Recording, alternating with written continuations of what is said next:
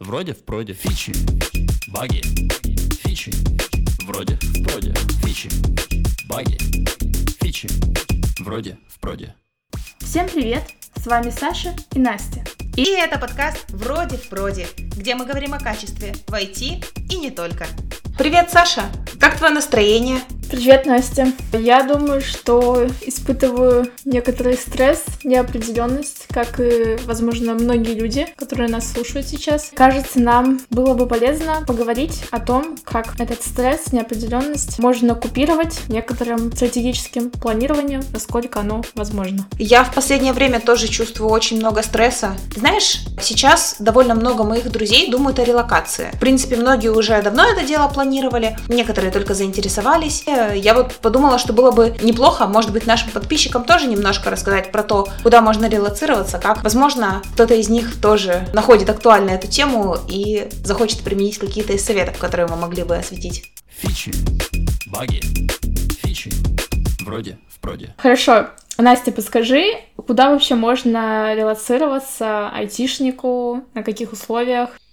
Но на самом деле мир большой, прекрасный и направлений для релокации достаточно много. Как правило, для того, чтобы переехать в какую-то другую страну и поработать оттуда, будучи фрилансером или, как это модно сейчас называть, nomad, то есть э, цифровым кочевником, человеком, который работает удаленно и путешествует по разным странам, можно выбрать в общем-то, разные направления. В некоторые страны нужна виза. Это страны Шенгенского соглашения, это США, разумеется, ну и довольно много государств. Если, тем не менее, вы по каким-то причинам не хотите оформлять визу, например, ленитесь, или просто не уверены, что получите ее в ближайшее время, а путешествовать ужас как хочется, то можно попробовать поехать в те страны, куда пускают без визы. Это такие направления, как, например, Грузия, Турция, Азербайджан.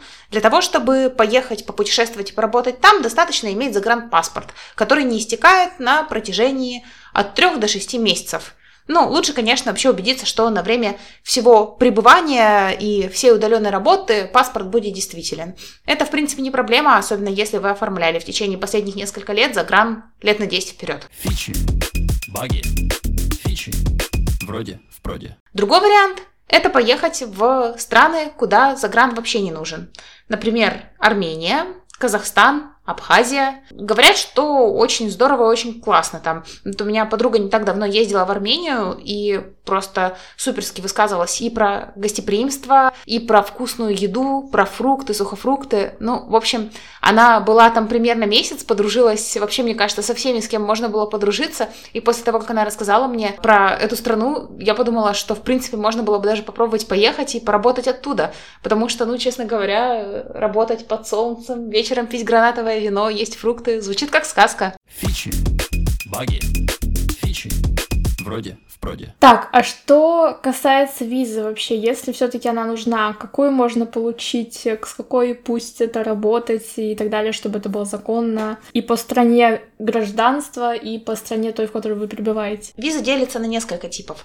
Тут, конечно, лучше всего рассказывают турагентства, но я попробую обобщить тот опыт, который есть у меня. Самая простая виза, которую мы можем получить, это туристическая виза. Называется, иными словами, виза С. Правило, разные государства дают туристическую визу на разное время. Многие страны Шенгенского соглашения предпочитают давать визу С ровно на тот срок, на который вы едете в эту страну. Срок, на который вы едете в страну, подтверждается съемом жилья, обратными документами и ну, с документами, билетами э, в обратном направлении – и, может быть, еще каким-то подтверждением. Например, когда в 2018 году я ездила в Германию друзьям родителей моего супруга, вот так заковыристо, то эти друзья прислали прямо подтверждение, что они берут на себя все обязательства по расходам, по всему прочему, ну, то есть что-то типа приглашения выслали, благодаря которому очень многие формальности удалось обойти, просто потому что это приглашение их покрывало.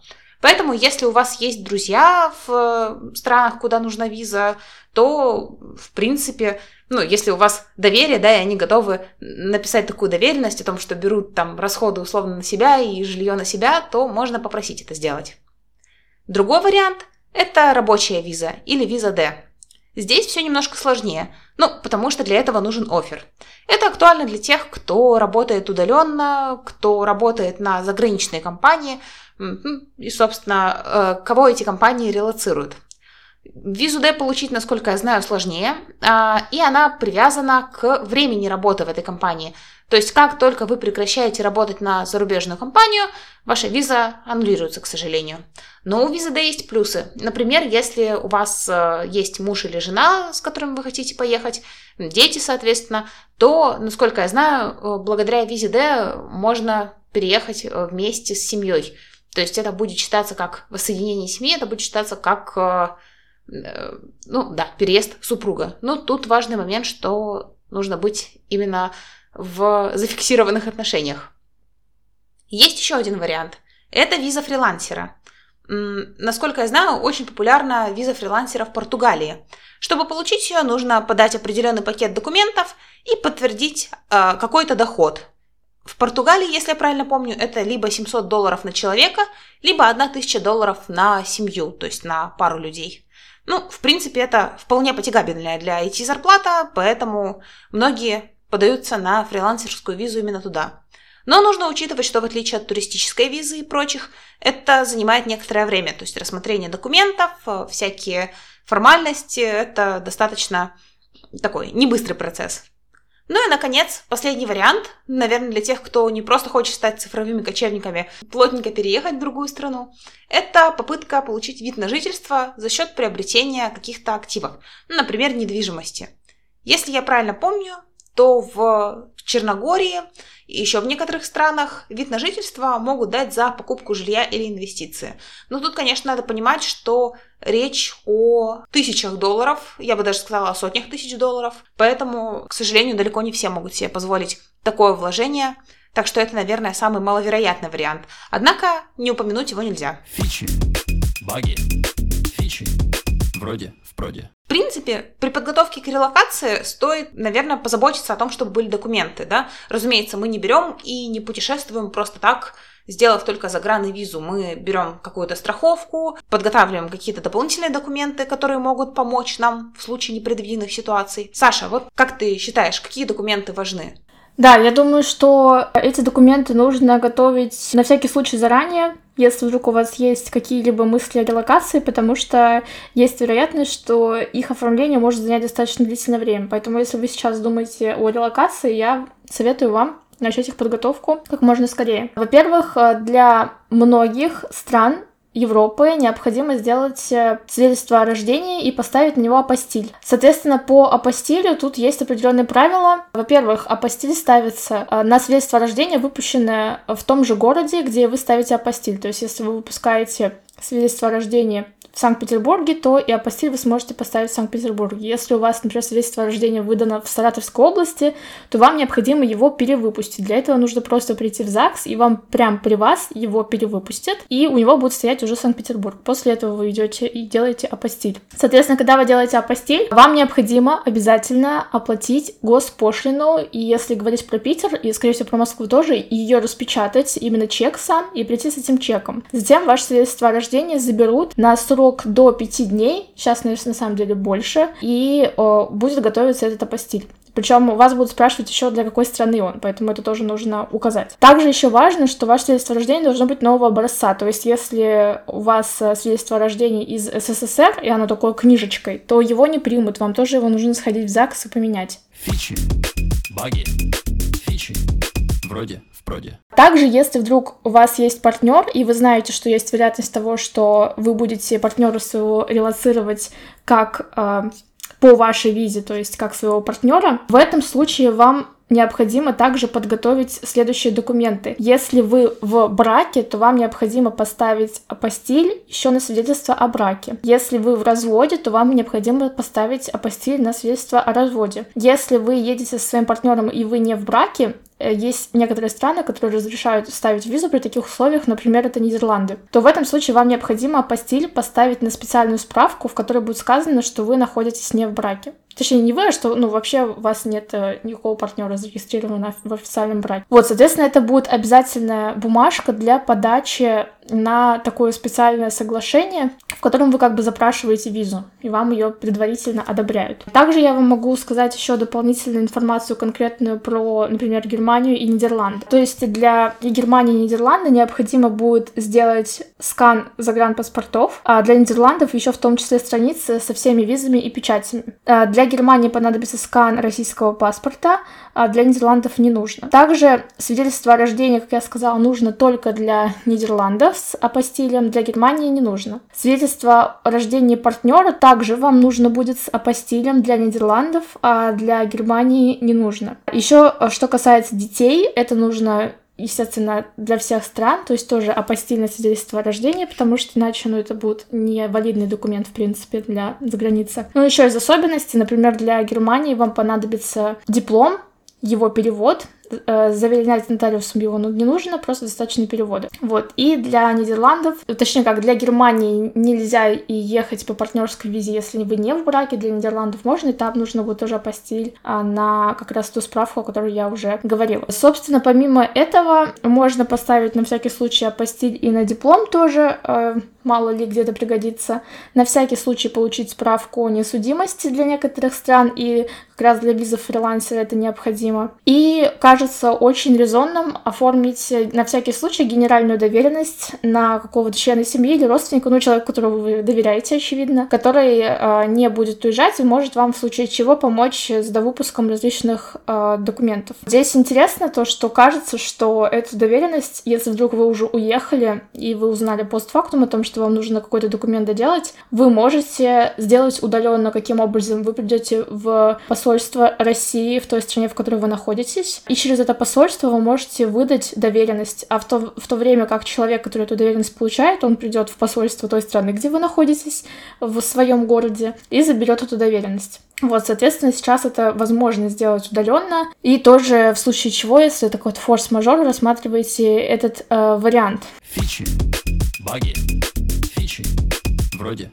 проде. Помимо этого, если вы знаете, что, например, там вы выезжаете и не планируете пока приезжать назад, и вам нужно заранее подготовить, ну, на какой-то долгий период все документы. Вот, в этом случае вам необходимо также подумать о второстепенных доках. Второстепенные я называю доки, которые не нужны для самой визы рабочей, но они вам нужны для каких-то других важных штук. Например, если говорить про там те же Нидерланды, которые сейчас, ну, набирают обороты с точки зрения IT-культуры, IT-процветания, то там важная штука — это рулинг, это пониженная налоговая ставка, скажем так, для иммигрантов. Там для того, чтобы получить этот рулинг, есть несколько важных вещей. Во-первых, вам необходимо доказать, что вы э, в последние два года проживали за 200 километров от э, Нидерландов. Чтобы это доказать, вам необходимо э, предоставить какие-то документы. Документами считается выписка из ЕГРН, если это собственность квартиры.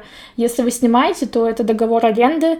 Если на ваше имя какие-то счета, типа там ЖКХ, как это называется, в общем, вот эти все счета, которые приходят, счетчики, что-то на ваше имя, то прям можно брать, фотографировать. Это мы думаем, что это вообще ненужная бумажка, на самом деле это засчитают как за доказательство того, что вы действительно проживали в этой квартире, ну раз вы за нее платили. Соответственно, такие штуки помогут. Также там нужно еще взять выписку в банке, и это для многих стран нужно, с всеми указаниями локации за последние несколько лет. Вот. Еще может помочь домовая книга, если где-то есть такая, что вы вот в этом доме живете. Ну, в общем, такие штуки, о них нужно тоже заранее подумать, потому что, ну, чтобы потом не пришлось тоже туда-сюда ездить, тратить деньги, возвращаться, приезжать за этими документами. Фичи, баги, фичи, вроде в проде. Что касается э, животных, это тоже актуальная тема, потому что у нас сейчас у многих э, много домашних любимцев. Для того, чтобы они вместе с вами успешно релацировались, их необходимо, самое главное, в первую очередь чипировать. Только, только после чипирования делать им вакцинацию. А если вы уже сделали вакцинацию, чипирование нет, конечно, это плохой совет, но я видела такие. И я вам просто передаю, если что это не мой совет. я где-то читала, что можно поставить э, задним, задним числом чипизацию, вот. Но, в общем, вы меня поняли.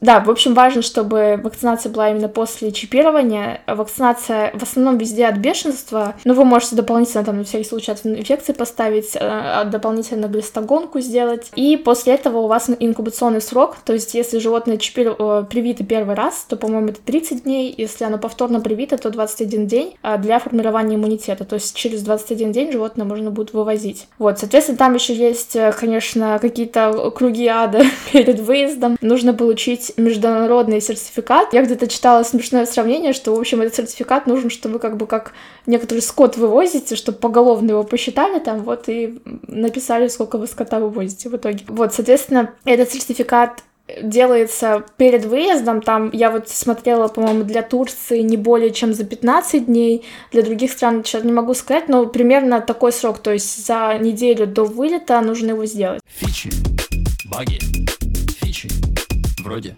проде. Что касается самого вылета, тут есть определенные сложности, потому что, во-первых, не все авиакомпании берут животный набор. Во-вторых, есть э, правила для некоторых авиакомпаний, что они берут ограниченное число животных на один рейс, то есть нужно узнавать, не зарегистрировано ли еще животное. А, соответственно, в некоторых до трех, в некоторых э, до четырех. Важный еще момент, также, когда вы уже узнали, что точно ваши животные берут, вам нужно перед э, вылетом съездить отдельно, чтобы взять международный ветпаспорт, вот эту сертификат показать, в общем, чтобы пройти все конечные эти пункты регистрации. И только после этого вылетать. Вот. По тому, как вообще с самими животными обращаться, я по крайней мере, знаю, что можно купить детские обычные памперсы и надеть на животных на всякий случай, ну, чтобы мало ли что произойдет. А, да, некоторые рекомендуют также дать ему успокоительное, но здесь, конечно, нужно консультироваться с ветеринаром, чтобы это была нормальная доза для размера животного. И можно, если вы знаете, что у вас особо буйное животное,